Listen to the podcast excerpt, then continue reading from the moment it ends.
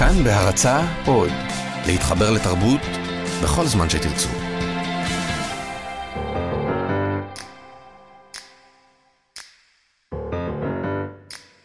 שיר של אליזבת בישופ, משוררת אמריקאית ענקית. אה, זה שיר שכתוב בצורה שנקראת וילינל, צורה סדורה ושקולה, והוא מדבר על אומנות אחת, האומנות של הכתיבה והאומנות של האובדן, אובדן במובנו הרחב, שתי אומנויות שכרוכות זו בזו. Uh, באנגלית השיר הזה נקרא One Art, ונקרא תרגום מאוד יפה וקולח שלו, שאמונה עליו הסופרת והמסאית אורנה קזין. זה הולך כך, אומנות אחת, אליזבת בישו. אומנות האובדן אינה דורשת כישרון. כל כך הרבה דברים נראים חדורים בכוונה ללכת לאיבוד, שאובדנם בכלל אינו אסון. נסו לאבד משהו כל יום.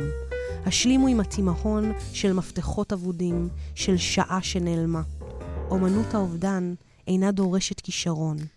ואז התחילו לאבד הון, לאבד המון, מקומות ושמות ומסלול של נסיעה שתוכננה.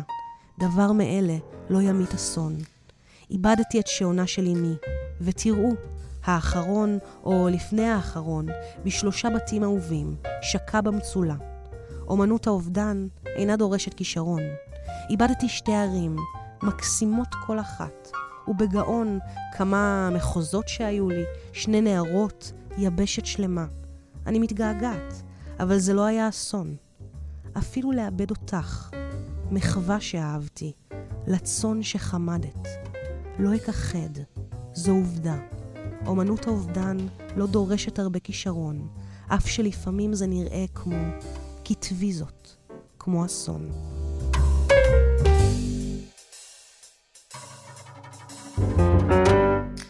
היי, אני נועם ברטום, ואתם מאזינים לטקסט מניה, תוכנית שבה בכל פעם אני נטפלת לנושא אחר ומפרקת אותו לגורמים באמצעות טקסטים ספרותיים, שירים, סיפורים, ממוארים, קטעים מתוך uh, יומנים ומכתבים, וקטעים מספרי פילוסופיה ופסיכולוגיה והיסטוריה, ומה לא. והיום אנחנו נמשיך uh, להתעסק בנושא שעסקה בו גם התוכנית הקודמת, המוות וכל ההדים שהוא גורר אחריו, והפרידה והאובדן אה, וכולי. מוות זה נושא שאנשים מעכלים ומאבדים אותו כל החיים, וכותבים עליו ספרים שלמים ושירים שלמים, שירים אין ספור, והחלטנו שתוכנית אחת זה לא מספיק. אה, ואני רוצה לפתוח בשיר שכתבתי, אמ, שמדבר על, על החוויה הזו של המוות ושל מה קורה לנפש, אה, לאדם, רגע לקראת המוות, אה, ובתהליך הזה של ההזדקנות. אה, ובתהליך הזה של ההזדקנות גם מבחינת המהלך המנטלי, מבחינת העוררות לזה ש... שימיך ספורים, שאתה עתיד למות, שאתה עתיד לא להיות קיים, שאתה עתיד לאבד ולהשאיר מאחור וכולי. Uh, זה שיר חדש, מימיי לא קראתי אותו לאיש, אפילו לא לבן זוגי ככה בבית, במיטה. Uh, יש סיכוי שהוא יהיה בספרי החדש, uh, כתב היד אצל העורך, ובראש השנה אני אקבל את הספר המוגמר ואני אגלה אם השיר הזה שם או לא. הנה, בינתיים uh, אתם זוכים לספוילר משונה. אז uh, על החיים ועל המוות, פעם ראשונה. והשיר הזה נקרא רקביאם פיציקטו נפש. רקביאם פיציקטו נפש. הנפש היא אנוקה, היא טייני טייני, היא פיציקטו. וככל שהגוף מתקרשן להתבגרות, הנפש נהיית קטנה יותר, פצפוצית, גרגרית, גורה. כמו אישה זקנה מאוד וצנומה מאוד, עם גולגול עיפרון דליל וזקור, וסילואטה דקיקה מדק, כמעט חד-מימדית, כרישום עפרפר הדנדין ומתחמק בציפורן. אישה צל, שמכובד כל החוכמה שצברה לאורך השנים, כבר בקושי רואים אותה, והיא מוטלת. מי מטיל אותה? צל של מאי, צל הזמן. כמזכרת זהירה, סוד מוכמן בערימת שאריות החיים, פנינה בקליפת זיכרונות. הנפש, איך היא מצטמקת ככל שהיא יותר, איך היא צוציק מתחפרת להיכבה בעומק הפופיק של עצמה. הידיעה אותה לנפש מצנפת ריקנות, והיא טיפ-טיפונת נפש, זרזיפונת נפש, קורת קמת נפש, בדיל של בדולח נפש, זית זוהר זרת זור בנפש, מתגמדת לפירור, מפרפר הלמוצ'יה בלילי, מתקרבת לתנור הנפילה החופשית. ומה נותר ממנה כשהיא ככה לצד הפיר הבוער של הסוף, מדוגדגת אימה, מכורסמת שיניים קטנות של קרחצן קרחצן אוך, היו ימים, מלוטפת בשבעת סעיפי קשמיר של עין. מה נותר ממנה כשהיא ולד מהופך כנגד כיוון הרחם, חמה לקויה יוקדת דבש רקוב וריר ערפילים, שכל שאהבה והבריק את בוקרה, הפך ענן שט, מסך רקמה רוקד, כל צף במרחבים כהד שלא חדל. טייני טייני פיציקטו פצפוציטו גרגריטו נפש. היא מגרגרת עולם ומלואו מתחת לרגלי הפילים של המוות. פומפי חמדת, קידו קטנה, היא נושבת כאבק ליד המבטן, אסקופית ונדרסת, ללא שליטה, בלחישות של נחש נחושתן. בד פשתן מתחכך בקרקע בהמיית קומפוסט, קומפוסט, פסט, פסט.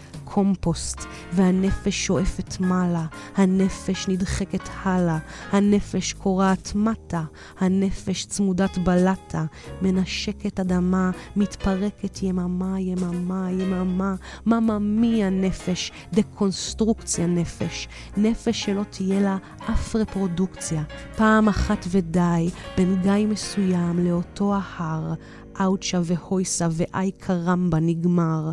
נפש סופרת כל שחף שחלף ליד חלונה, נפש מודדת כל קליפת בננה חלקלקת, כל איבר, כל סימן עקיצה וחיבוק שנשבר, ולהיט שפס מהעולם ועבר, ומשחק הילדות נראה לה עכשיו מיותם, מיותר.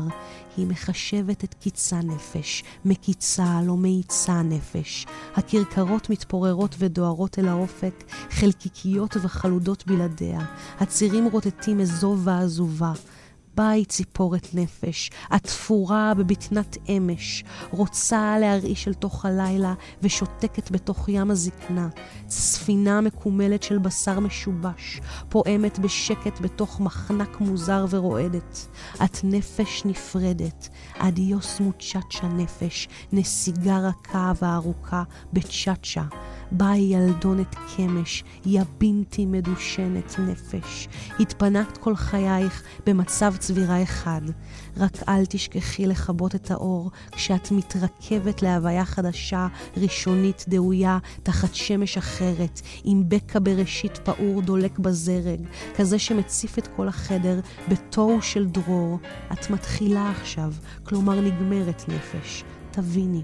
את נגמרת. את חייבת לזכור, זו חלחלה מזהרת נפש, כי יצוק, שיא רומנטי טהור. כעת את כבר לא נפש, את שנף אפור, בנשף עמוק, לא ברור, וחלול כמו חור שחור. תחזיקי חזק בדפנות של הבור. עכשיו את מתחלחלת לאחור. thank you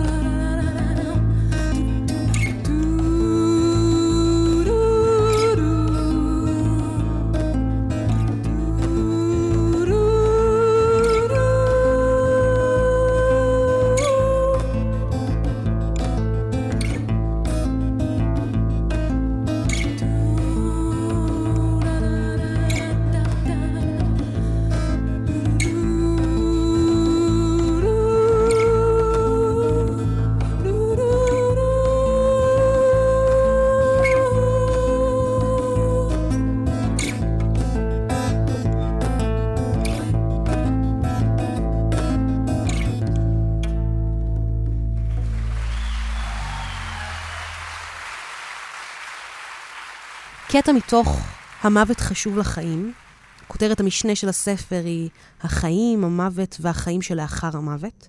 כתבה אותו דוקטור אליזבת קובלר רוס, ששמה אולי מוכר לכם, אה, בעיקר מהמודל של חמשת שלבי האבל, הכוונה כמובן לכעס, הכחשה, אחר כך יש לנו מיקוח, דיכאון, ורק לבסוף קבלה.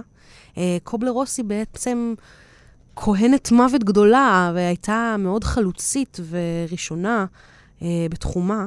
היא, היא אישה כזו שיודעת מה להגיד במצבים שבהם רוב האנשים מאבדים את הלשון ואת העשתונות. היא הייתה מטפלת של הרבה מאוד אנשים שעומדים למות, אה, ילדים ומבוגרים שעומדים לאבד את יקיריהם או את חייהם. ובעצם הספר הזה הוא מין לקט הרצאות שהיא ערכה בשוודיה ובארצות הברית, בהן היא סיפרה בדרכה הפשוטה וההומוריסטית על הדרך שהיא עשתה ועל המסע שעברה ועל כל התובנות שלה. אז אני אקרא קטע קטן אה, מתוך הספר, שמדבר על ילדים שמאבדים קרוב משפחה. וזה ההתמקדות.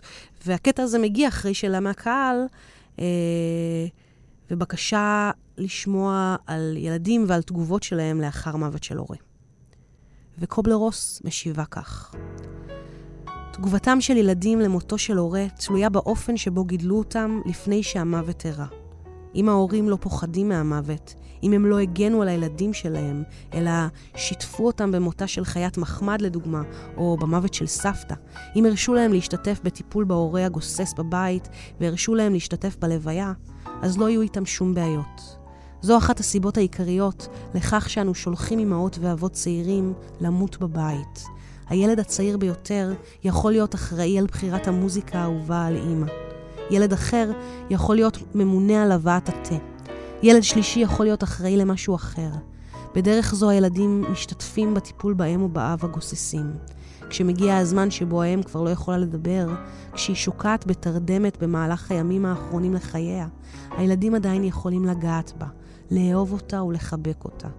בשלב זה אפשר לומר לילדים שאמא נמצאת בתרדמת, כמו בתוך גולם של פרפר, שהיא עדיין חיה ויכולה לשמוע כל מה שהם אומרים.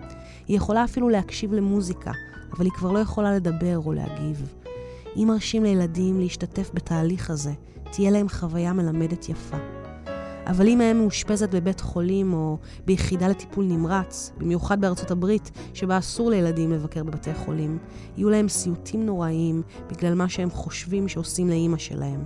ואם נוסף על כך לא מרשים להם להשתתף בלוויה, יהיו להם פחדים ועניינים לא סגורים רבים, שיטרידו אותם עוד שנים רבות אחר כך. המוטו החביב עלינו הוא, אם תשוחח על הקניונים מהסערות, לעולם לא תוכל לראות את היופי של גילופיהם. פירושו של דבר שאתם לא צריכים לשוחח על הילדים שלכם. אתם לא צריכים להגן עליהם, כי אתם ממילא לא יכולים.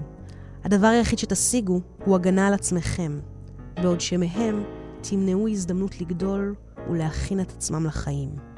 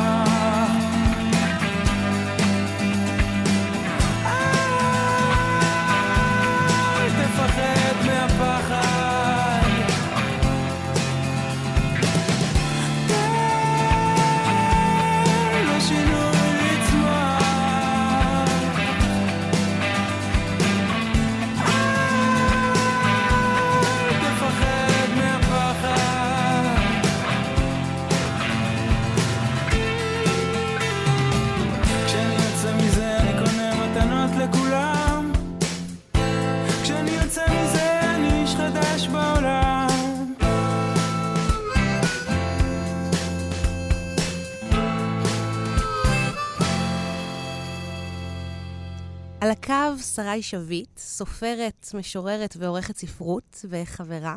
היי, שרי. היי, נועה, מה שלומך? שלום. בסדר גמור, מה שלומך? אני בסדר, אני בסדר, נעה אל, הסתיו. וואו, אמן, אני כל כך מחכה לו. את יודעת שאת הראשונה ששואלת אותי מה שלומי לפני שאני שואלת אותה, זה מדהים. זה רק אה, נהוג, לא?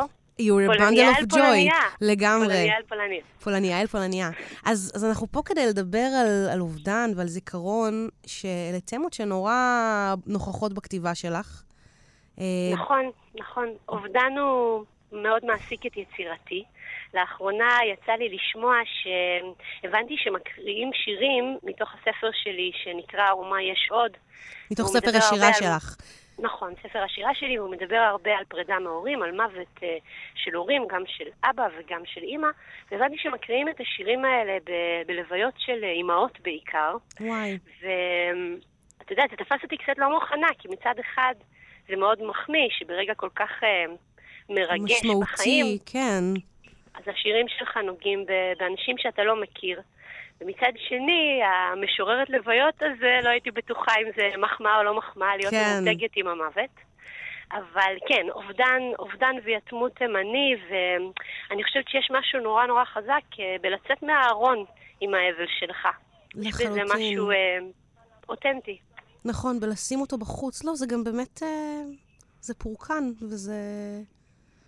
גם אין לי אחר, את מבינה? ג- בדיוק, כאילו, אני מזדהה אין לך. לך אחר. אין אחר, נכון. אתה כותב על מה שאתה מכיר. אני מכירה לגדול בלי אבא, ואחר כך אני מכירה לגדול בלי אימא, ואני מכירה בית, את יודעת, שתמיד חסר בו מישהו, ואני מכירה סרטן. ואני מכירה מחלקות אונקולוגיות, ואני מכירה פרידות ארוכות ופרידות קצרות, ואני מכירה לגדול בתוך כל זה, ולנסות אה, להינצל מתוך זה, או להפיק משהו טוב מתוך כל זה. וככה באה אליי השירה. כן. שירה מאוד, אה, כמו שאת יודעת, שאת גם כותבת, והשירה שלך היא מאוד אה, ייחודית, ולפעמים היא גם מאוד ארוכה, היא כמעט נוטה לפרוזה. נכון. יש משהו בשיר, בפורמט של שיר, שמאוד מחייב אותך לדייק. בסיפור אתה יכול להמציא אלף דברים. כן. אני כתבתי עמודים ועמודים ועמודים שלמים על דמויות שהם לא אני. כשזה מגיע לשיר זה פתאום נהיה מאוד, אה, אצלי לפחות, אוטוביוגרפי. כן. ולכן זה אולי גם יותר אה, חזק ומעצים וקשוח. כן. במובנים רבים. במובנים רבים. אז באמת אולי רק תוכלי לשתף אותנו איך ומתי איבדת את אה, ההורים שלך באמת? כן, כן. אני בעצם, אמ, כשהייתי בת אה, שנתיים, אני לא זוכרת את זה, אבל ההורים שלי החליטו להתגרש כי אבא שלי גילה שהוא חולה, הוא אפילו גילה שהוא חולה נורא. הוא אמר, אוקיי, אם יש לי איקס שנים עד שאני מת, אני רוצה להגשים את אה, חלומי. חלומו, אגב, היה מאוד אומנותי ו- ופיוטי. הוא חלם אה, לחיות על גג של בניין, לראות נוף יפה ולכתוב. ואפילו היה לו חלום שהוא לא הצליח להגשים, שזה לכתוב שירים על מדרכות תל אביב. בסוף זה הסתכם ביומנים ו- ובכמה נשים שמילאו את חייו בשנים האחרונות שלו. וואו. אבל הוא, הוא עזב את הבית והוא כבר לא נשאר האבא הזה, שאת יודעת, הולך בבוקר לעבודה וחוזר בערב מהעבודה. כן. אבא של. האייטיז, מה שנקרא. ואימא שלי גידלה אותי ואת האחיות שלי לבד, אחרי שהוא נפטר באמת. וכשהייתי בתיכון, בחטיבה, היא חלתה, וכשהייתי בצבא היא נפטרה. אז הנעורים שלי היו מכוסים בהרבה, בהרבה פרידה. כן. כלומר, כשיש אנשים שחלילה, כן, שפתאום מישהו אהוב עליהם הולך ברגע. זאת חוויה אחרת. לחלוטין. היא מטלטלת. מצד שני, יש גם משהו מאוד מאוד אה, בלתי נתפס בלחיות עם בן אדם שהפאות שלו, בגלל הסרטן שלו, מסתובבות בבית, או, או החפצים שלו, שאתה אומר, טוב, עוד הספיק ללבוש את הבגד הזה, עוד יענוד את התכשיט הזה, עוד יבשל את המרק הזה. כן, זה לחיות בקונסטנט פרידה. נכון. ואני חושבת שלקח לי אמנם הרבה שנים לאבד את החוויה הזאת, אבל בתוך אומה יש עוד, שזה ספר השירה שלי, באמת אה, בסופו של דבר, בסופו של דבר היא הזדקקה אל השירה. כן. ולמה זה מעסיק אותנו בכלל, המוות, וככותבות בפרט? אני חושבת שגם ככותבות, נשים, אה, יש לנו הרבה עניינים לקונן. קינה היא, היא שיח, קינה היא דיאלוג, קינה היא דרך לתקשר עם העולם, קינה היא ריפוי. לחלוטין. גם כי אין לנו אחר, וכבר דיברנו על זה, אנחנו מכירות את הנושא הזה ו- ורוצות ללוש אותו. וגם כי אני חושבת שמוות זה עניין מאוד, מאוד uh, בלתי נתפס. כלומר, אתה חי את החיים שלך באיזה הדחקה איומה שמחר יש עוד יום תמיד, no matter what, לא משנה כמה קשה. אתה קם מחר בבוקר והשמש זורחת והיא תאיר עליך את האש ואתה תקום אל תוך חייך. ואני מסרבת uh, להיות חברה של המוות. הוא מזין את היצירה שלי, והוא מזין אותי, ואני משוררת הלוויות בזכותו, או אני ממותגת פרידה כן, אה, בזכותו, ואני מסרבת להיות חברה שלו. לגמרי. הוא, הוא לא לעניין. הוא לא בן הוא לא ברית. חבר. לא, הוא לא, לא. בן ברית. אה, מה שכן הוא מחדד לך, תגידי לי את, איך זה כן. בחוויה שלך, כ- כיתומה ברוכה, אה, איך אתה רוצה לחיות? לגמרי. את יודעת, לא מזמן, לא מזמן, לפני איקס שנים, שנה ומשהו זה היה, כבר דיוויד בואי נפטר. נכון. ופתאום אמרתי, זה דיוויד בואי, אוקיי? אין, זה ביל גייטס כאלה, אין בעיה של כסף, אין בעיה של משאבים. יש אומנות מפה ועד הונלולו. עקרונית לתרבות המערב הוא לא אמור למות בטרם עת. חבל, כן. כולנו הפסדנו, כן? וואי, איך פתאום הפסדנו. דווקא האייקון הזה עזר, שהוא לא אבא ולא אימא, כן? כן, פתאום אמרתי, אתה לא יודע כמה זמן יש לך אז. כדאי שתעשה עם החיים שלך את הדברים שאתה אוהב. ואני לחלוטין. אוהבת לכתוב שירה. אז את עושה את זה. זה. כן, לחלוטין. והכתיבה היא כדי להתמודד עם המוות והפרידה, או כדי להתמודד באמת עם, ה... עם החיים שאחרי? עם מקום לגיטימי לקונן בלי להתבכיין, עם מקום לגיטימי להתגעגע בלי להיכנס לאובר סנטימנטליות. אני מאוד נזהרת מזה. ש, שאת בת ואת כותבת על אימא, לא משנה איזה אימא היא הייתה, וכמו כל האימהות, אימא שלי הייתה גם מדהימה וגם טיפוס, גם קשוחה וגם רכה, גם צודקת וגם טועה. כן. We're all human, כן?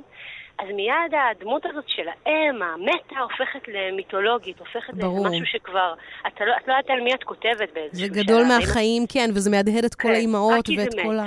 כן. כן. ולאיזה כיכר רבין כזאת של זיכרון, כן? Hmm. ואני אני מאוד נזהרת מהמקום הזה, והשירה היא מרחב בטוח לעשות את הניסויים האלה על עצמך. ושוב, עם מקום לדייק ולומר אמת. סיפור מבחינתי, הפרוזה היא בדיה, כן. שירה היא לבוא ולהגיד, זה ה-DNA, זוהי תעודת הזהות, וככה זה נראה. כן, היא הרטוריקה של הכנות, היא הווידוי. אז, אז באמת, בואי נשמע, נורא אני רוצה לשמוע שירים שלך.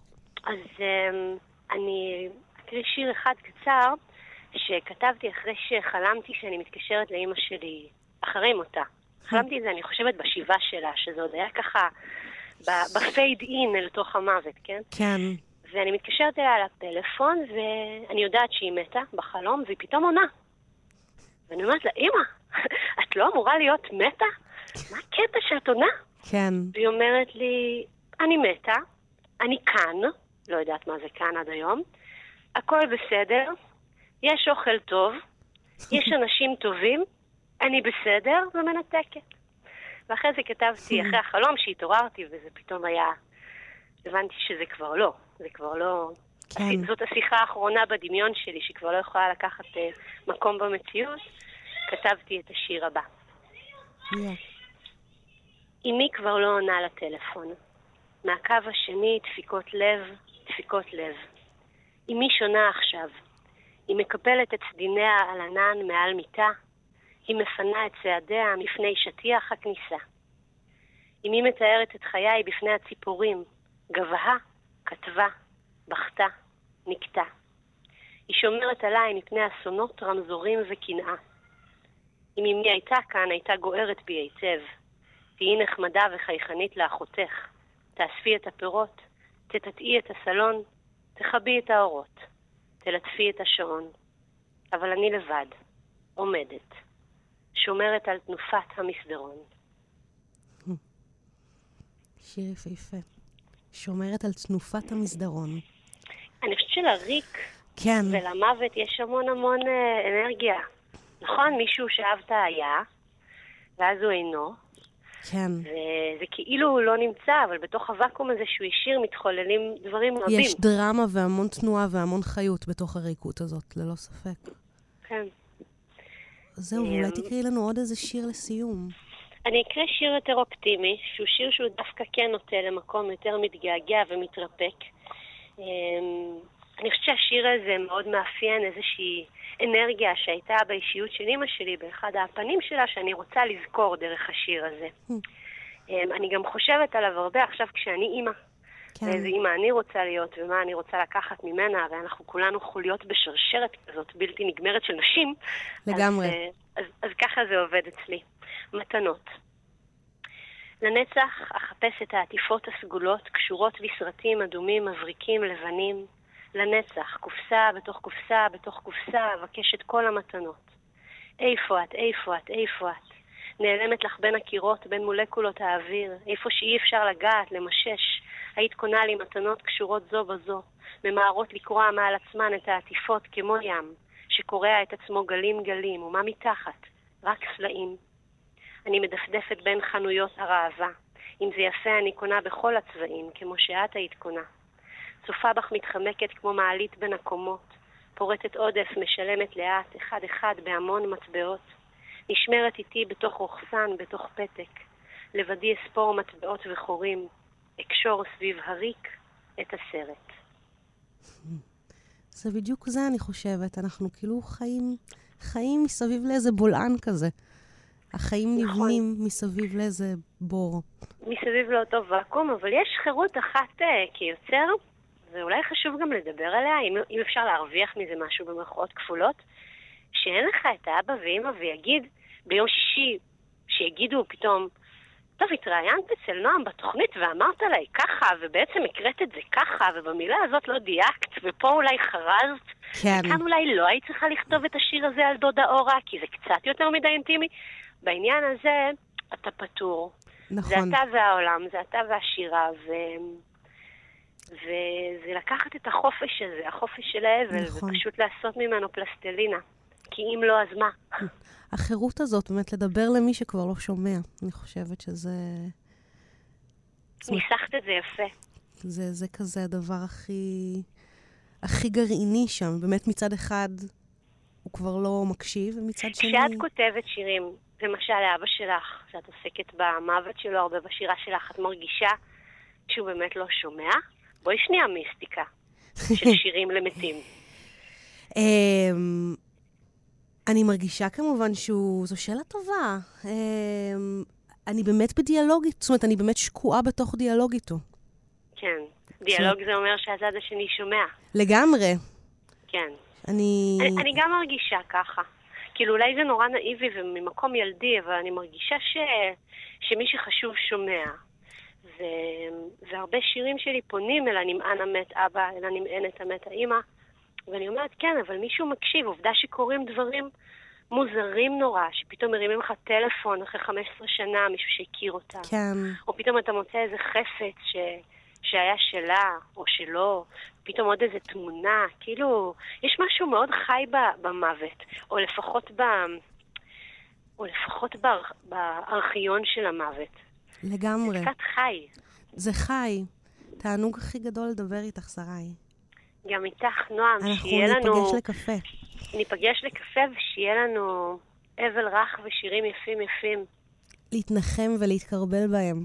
תודה. חשוב. לגמרי. ביי, להתראות. ביי, יקרה. נעמיד פני יתומים, נחצה את הגדר, נשכב בעשבים הלוחשים, נישן ונתעורר, נישן ונתעורר, הבית צף על מים גועשים, את המציאות נסגור מאחורי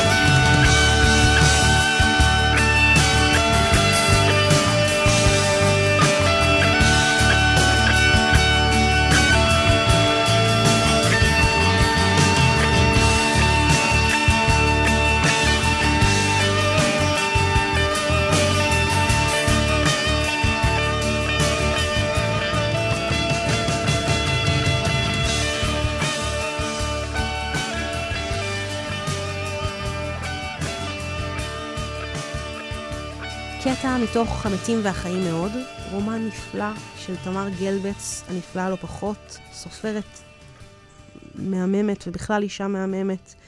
אה, קדמו לרומן הזה ספריה בתקופה טובה ומקופלת, וזה מין סיפור משפחתי. אימא, אבא, בת, מה שהיה ומה שעוד יהיה. סיפור משפחתי שהולך אחורה לילדות המתוקה מדכדכת, וקדימה בפחד ובהשתאות. וזו גרסה כואבת. אה, תמר היא כזאת שאומרת האמת. אז אני אקרא קטע קטן מתוכו. לאימא שלי תמיד דאגתי. אימא שלי תמיד נראתה לי אחת כזאת שיכולה למות כל רגע. מי שהייתי קטנה, היא נראתה לי כאילו יכולה פתאום בבת אחת בהרף עין, בעפעוף קצר, פשוט למות. וניסיתי להכין את עצמי למותה, תמיד, כי היא נראתה לי פריחה, קמחית כזאת, כאילו היא יכולה להתפורר, להתפוגג ולא להיות יותר. אז ניסיתי להרגיל את עצמי מראש, לזה שהיא לא תהיה יותר, ודאגתי, ונחרדתי מכל צלצול טלפון בלילה והייתי קשובה, הייתי דרוכה, הייתי ערנית. מה יקרה אם? ומה אעשה? ואיך זה יהיה? ועם אבא שלי לא, ממש לא. עם אבא שלי לא עשיתי שום הכנות. לא דמיינתי, לא פינטזתי, לא נרעדתי לצלצול טלפון, פשוט לא דאגתי לו. הוא לא נראה לי אחד כזה שיכול ככה למות פתאום. גם כשנהיה חולה, והוא נהיה חולה בגיל די צעיר, אולי 40 ומשהו, שאז זה נראה לי גיל די מבוגר, לא מאוד דאגתי. וגם כשהגיע לבית חולים עם לב פגוע פעם ופעמיים, הוא לא נראה לי אחד כזה שיכול למות. לא נראה לי, פשוט לא נראה לי שהוא יכול לא להיות יותר. לא עלה על דעתי שהוא יכול. אז דאגתי לאימא שלי. יותר נכון, הימרתי על אימא שלי. היא נראתה לי המועמדת למות ראשונה. אני לא זוכרת מתי בדיוק התחלתי להתעסק בזה, שיום אחד הם לא יהיו יותר בכלל. בטח לא כשהייתי ממש קטנה. כשהייתי ממש קטנה, צוציקית לגמרי, בת חמש או שש או שבע, התעסקתי דווקא בזה שיום אחד אני לא אהיה יותר. והייתי עושה לעצמי מין תרגילון מחשבה כזה מבעית ומושך, מבעית ומושך כאחת, שהלך ככה. הייתי עוצמת את העיניים, שני הצמצמים שלי, קווי הרוחב הסיניים שלי, חזק חזק, ורואה את הצבעים הכתומים כחולים האלה שרואים כשעוצמים עיניים, ומחזיקה חזק חזק ככה עצום לגמרי, ומתרכזת. מתרכזת טוב טוב באיך זה יהיה לא להיות יותר. והייתי אומרת לעצמי בלב עוד פעם ועוד פעם ועוד פעם, אני אמות, אני לא אהיה יותר, אני אמות, אני אמות, אני לא אהיה יותר, לא אהיה יותר, אני לא אהיה יותר, לא אהיה יותר. והייתי שוקעת עמוק עמוק פנימה, טובעת בגלים האלה ההולכים ומתגבהים של הלא יהיה יותר, לא יהיה יותר. והלא יהיה יותר היה מציף אותי עד מעל הראש. ואחרי עשרים, אולי שלושים פעמים שלא יהיה יותר, לא יהיה יותר, לא יהיה, הלב היה מתחיל לדפוק לי בום בום, וגם רכות בום בום. והצבעים כתום כחול היו מסתחררים כבצנטריפוגה ומשפריצים ניצזי צבעים וזערורים וזערורוני צבעים כתומים כחולים, ומתפרקים לשברי ירוקים וצהובים, ונפרסים בתוך הראש שלי כמו שושנות זיקוקי דינור, עד שהייתי מבינה איך זה לא להיות יותר בכלל. וכשהיה נראה לי שאני תכף מתמוססת אל תוך הלא להיות יותר בכלל, כשהייתי מבינה עד הסוף את הכלום הזה של הלא להיות יותר, הייתי מאירה את עצמי בבת אחת, אבל באופן מחושב ושיטתי, כמו מהיפנוזה. פוקחת עיניים וצובטת את עצמי בלחיים, ומנערת את הראש מצד לצד טוב טוב, ומחזירה את עצמי אל הסתם הרגיל, ושוכחת מזה עד לפעם הבאה, שיתחשק לי להבין איך זה לא להיות יותר בכלל.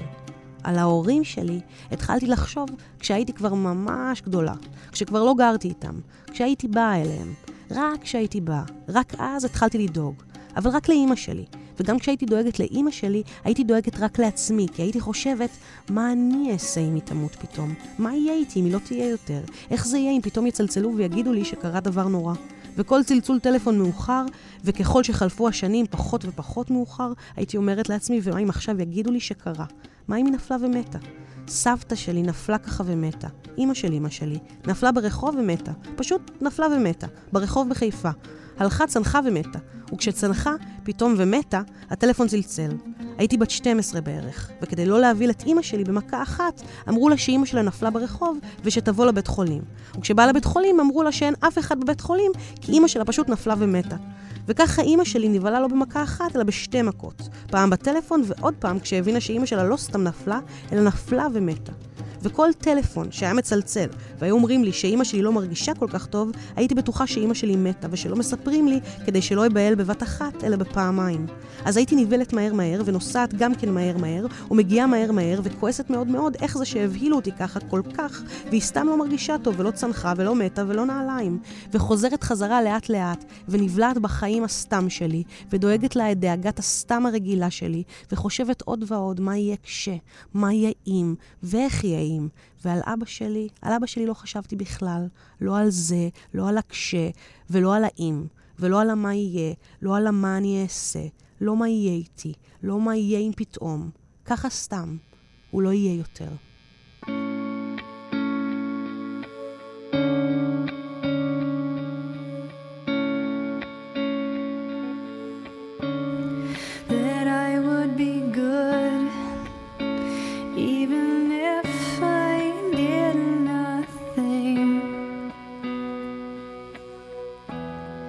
Yeah.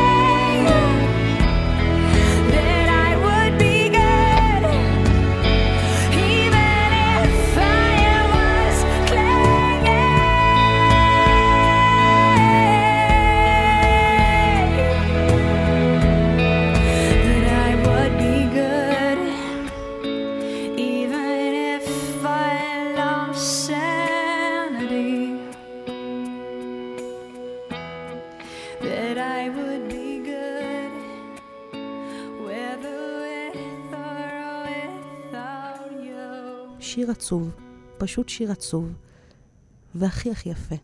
אה, והוא של יונתן גפן כמובן. לענת יש שערות שחורות שחורות, כמו לאימא, ויש לה עיניים חומות מהירות, וצחוק מתגלגל בהמון חצרות, כמו לאימא. לענת, לפעמים, יש עלכי דמעות, כמו של אימא, ואלפי סיפורים, אגדות ושירים, כמו לאימא. מילים של שמחה, חברות, חברים, כמו לאימא. אך לכל הילדים יש אימהות, ורק לענת אין אימא. טקסט של ירון פריד, עיתונאי, סופר, מתרגם, מבקר ואיש תיאטרון. Uh, הטקסט הזה פשוט וכל כך uh, מקסים בעיניי. לא, לא יכולתי לעמוד בקסמו זה. והוא לקוח מתוך ספר שכבר הוזכר בתוכנית הזו בעבר. ספר באמת נהדר, שאם עוד לא רכשתם אותו, אז יאללה, למה אתם מחכים? הוא רע אור השנה, והוא נקרא עד קצה הזריחה, אה, והוא, מספ... והוא מכיל אה, הרבה מאוד טקסטים של אנשי ספרות ורוח ועיתונות על אה, חוויות אינטימיות של פרידה וכאב ואהבה אה, ומשפחה מחייהם, וזה הטקסט של ירון פריד, והוא נקרא מופע סטנדאפ של איוב. להיזכר באימא שלי ולחיות אחרי מותה זה מרתון אינסופי של היזכרות. זה כמו לרוץ עם חגורת נפץ של זיכרונות מולחמת לגוף. פירושו להיזכר רק, או כמעט רק, בצחוק. היה תמיד הרבה כאב, אבל איכשהו, באורח פלא ממש ובניגוד לכל חוקי ההיגיון, היה הרבה יותר צחוק. אחרי הכל, זאת האישה שכששאלתי אותה למה היא צוחקת, הייתה נוהגת לענות, אז מה אתה רוצה, שאני אבכה? זאת האישה שבתחילת השבעה על אמה שלה שרה לילה ראשון בלי אימא, לאחיותיה חסרות ההומור, שגערו בה על חילול כבוד המתה. בגערות הן ממש הצטיינו, כולן. כך גם גערו בי כשניסיתי להגן על חיי אמי, רגעים ספורים אחרי שהתבשרנו על מותה. חרא של חיים היו לה, פסקו. לא הייתה בחיים שלה שום קרן אור, רק חושך גדול עד החושך הסופי. כך הן בחרו לסכם את חייה של אחותן המיוחדת, המתוחכמת, המבריקה, הנפלאה. אלה היו מילות הנחמה שלהן ליתום הטרי, שניצב המום וחשוף מול עוצמת האובדן. ואני לא אעמיד פנים ששכחתי או סלחתי. לא ולא ולעולם לא. אבל אני תמיד אזכור את הצחוקים, את האישה שהחיים התנכלו לה, התעללו בה אפילו, אבל היא לא ויתרה, לא נכנעה, לא איבדה לרגע את השמחה והתקווה והיכולת ליהנות באמת ובתמים מכל רגע של יופי, מכל תגלית חדשה, מכל נגיעה שאינה אגרוף או סתירה של הגורל המנוול. תמיד אזכור את הכישרון הנדיר למצוא את הזווית המצחיקה בכל מצב. לפעמים היה נדמה שחייה של אימא שלי הם מופע סטנדאפ של איוב. כששאלתי למה היא יוצאת מהבית בלי לנעול את הדלת, הייתה עונה, מה יגנבו? את הצרות שלי? כשיצאתי עזרה בעת משבר, הייתה עונה, במה תעזור לי? בקרחצים? כשניסיתי להבין מדוע אינה אוכלת, הייתה מחזירה, אז ממה אני חיה? מאהבה? היה לה הומור יהודי קלאסי, שבו עונים על שאלה בשאלה. ואותי הצחיקה יותר מכל מל ברוקס או גראוצ'ו מרקס. לשכנים השנואים מימין, גם לשנוא כמו שצריך היא ידעה, קראה הינשופים, ולאלה המשוקצים משמאל, הקיפודים. רק מי שמכיר את הנפשות הפועלות יודע עד כמה מדויקים וקולעים היו הכינויים. ועד היום, עשורים שלמים אחר כך, אני משתאה מהאופן הגאוני בתכלית שבו ידעה לקרוא את השטח. כל שטח, ולהגדיר אותו במילים הנכונות ביותר, שכמעט תמיד היו גם המצחיקות ביותר. היא לא הרבתה במילים, אבל כל מילה הייתה פנינה, ולא הייתה מספרת סיפורים מוכשרת ממנה. מה עשתה הקיפודה ומה אמרה הינשופה, ועוד כהנה מעלילות השכונה. יכולתי להקשיב לה שעות כמהופנת ולא לסבוע. כשהתארחתי בביתה כאדם בוגר, הוקסמתי מהתיאור המושלם שהעניקה בחיבה להווייתי כולה, ביידיש כמובן, שבה הכל נשמע יותר טוב. אסן קקן שלפן. שנות הדעיכה היו איומות, אבל אפילו שם לא כבתה גחלת הצחוק. מוחה המשיך להפתיע גם כשהיה למערבולת עכורה של שברי ספינות לא לה. גם כשהייתה פורצת בבכי פתאומי כשאמרתי לה שהכל בסדר, וטוענת בצדק. שום דבר לא בסדר. מה ירוני הביא לך במתנה? שאלה אותה המטפלת המתיילדת, ואמי לא היססה והשיבה. אקדח. רוצה לאכול משהו? הייתה שואלת אותי כשבאתי לבקר בבית האבות העצוב ביותר בעולם, אחרי השאלה הקבועה, תמיד בפליאה אינסופית. איך מצאת אותי? מה יש לאכול? הייתי מתחכם לפעמים. כלום, הייתה עונה בצער, ושנינו היינו מצחקקים ביחד. והקלאסיקה הפרטית שלנו, שלי ושלה, היהלום שבכתר הפרידה החלוד, הפיוט המזוקק שבגלישה על המצולות שמהן אין חזרה. אני. בוקר טוב, אמא. אמא. מתי באת? אני. עכשיו, אמא. אמא. ואל מי באת? אני. אלייך, אמא. אמא. נו, והייתי? את חסרה לי כל כך, מצחיקונת שלי, היקרה באדם. שום דבר כבר לא מצחיק בלעדייך.